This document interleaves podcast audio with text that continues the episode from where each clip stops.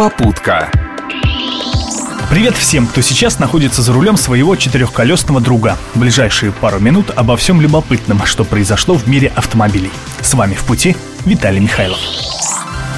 Власти Пскова объявили, что впервые за всю историю города заказали дорогостоящую схему организации движения. Ну, то, что дорогостоящую, вряд ли кто-то сомневался. А вот того, что однажды город навечно встанет в пробках, опасаются многие.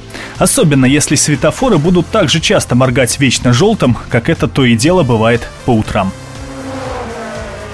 Итак, первое, за что взялись чиновники, это обустройство новых транспортных развязок. Улицу Труда нам предлагают объехать по улице Олега Кошевого, а вместо крюка с Рижского на Юбилейную сокращать путь по Красноармейской. Да и Кузбасскую дивизию недаром собираются расширить. Мы только за, лишь бы тамошние ямы скорее закатали бы в асфальт. А вот местные жители вряд ли обрадуются такому оживлению на когда-то второстепенных улицах.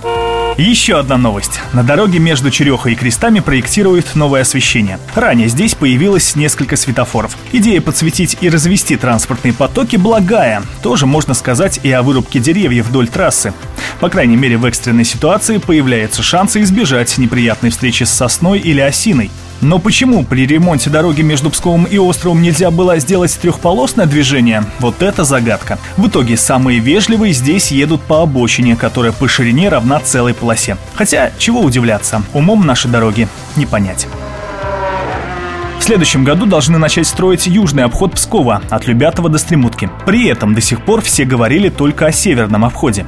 Однако, чтобы выехать на Гдовку, нужен новый мост. Теперь уже в районе деревни Родина. Удовольствие дорогостоящее, так что вряд ли быстро выполнимое. Тем более, когда в Великих Луках на федеральные средства параллельно возводит путепровод. Однако в нынешних реалиях и невозможное возможно. Так что когда-нибудь в Пскове все-таки появится свой ПКАТ.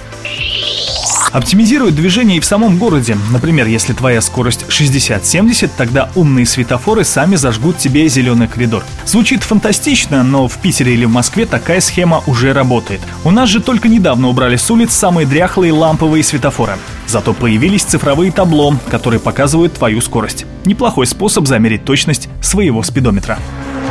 Еще одна здравая идея – проводить реконструкцию городских улиц с учетом размещения автостоянок. Первым такой проект попробует воплотить в жизнь на улице Яна Фабрициуса и Гражданской. Что ж, придется отвыкать прыгать в левую полосу, чтобы объехать оставленный кем-то справа джип. Жаль только, что этот праздник случится не на моей улице. И еще одна важная штука. В планах у городских властей ввести в следующем году первые платные парковки. Чтоб уж совсем, наверное, не отставать от Москвы а там и до платного въезда в город недалеко. На этом пока все. Ловите нашу попутку на волнах маяка в понедельник в то же самое время. Удачи на дорогах!